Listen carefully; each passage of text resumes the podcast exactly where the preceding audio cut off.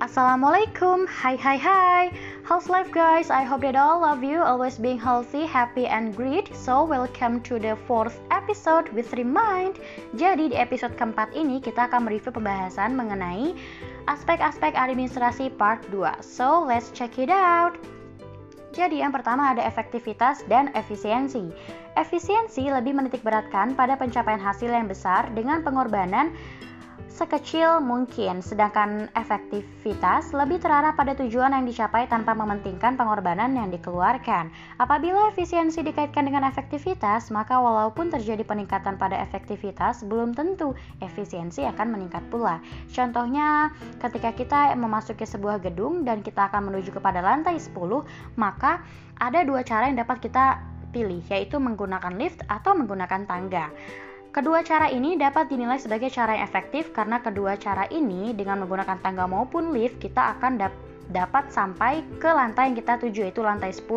Namun, kedua cara ini belum tentu dinilai sama-sama efisien karena tergantung pada penggunaan atau pemanfaatan sumber daya yang ada. Ketika kita ingin meminimalkan atau pemanfaatan sumber daya listrik, maka penggunaan tangga dinilai lebih efisien dibandingkan lift.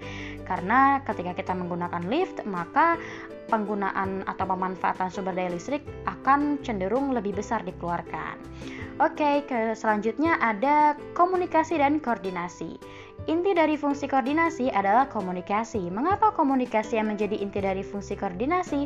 Karena dengan komunikasi semua orang tentunya mampu melakukan hubungan dengan orang lain. Namun keduanya pasti memiliki perbedaan dong. Oke, jadi di sini adalah perbedaannya. Komunikasi itu adalah suatu proses penyampaian pesan atau informasi dari seseorang kepada orang lain baik secara verbal maupun nonverbal. Penyampaian pesan dapat dilakukan dengan menggunakan simbol, tanda, atau tingkah laku. Sedangkan koordinasi atau coordination adalah proses pengintegrasian tujuan-tujuan dan kegiatan-kegiatan pada satuan-satuan yang terpisah, departemen atau bidang-bidang fungsional suatu organisasi untuk mencapai tujuan organisasi secara efektif. Nah, jadi sampai sini kalian udah paham ya perbedaan antara komunikasi dan koordinasi. Dan yang ketiga ada kinerja dan produktivitas. Produktivitas lebih terkait dengan berbagai aspek kehidupan yang pada saat tercapai dengan baik disebut optimum balance of life dan berlangsung secara terus terus-menerus. Sementara itu, kinerja biasanya fokus pada suatu aspek tertentu.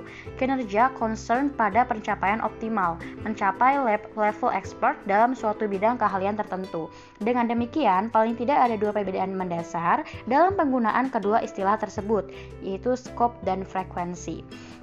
Produktivitas mempunyai lingkup perspektif yang lebih luas dapat dilihat dalam frekuensi sehari-hari. Dapat disimpulkan bahwa kinerja merupakan perbandingan antara hasil kerja atau output dengan periode atau waktu, sedangkan produktivitas adalah perbandingan antara hasil kerja, output dengan sumber daya yang digunakan atau input. Dan selanjutnya ada level atau tingkatan kinerja. Di sini ada tiga, yaitu ada kinerja individu, yang kedua ada kinerja proses, dan kinerja organisasi.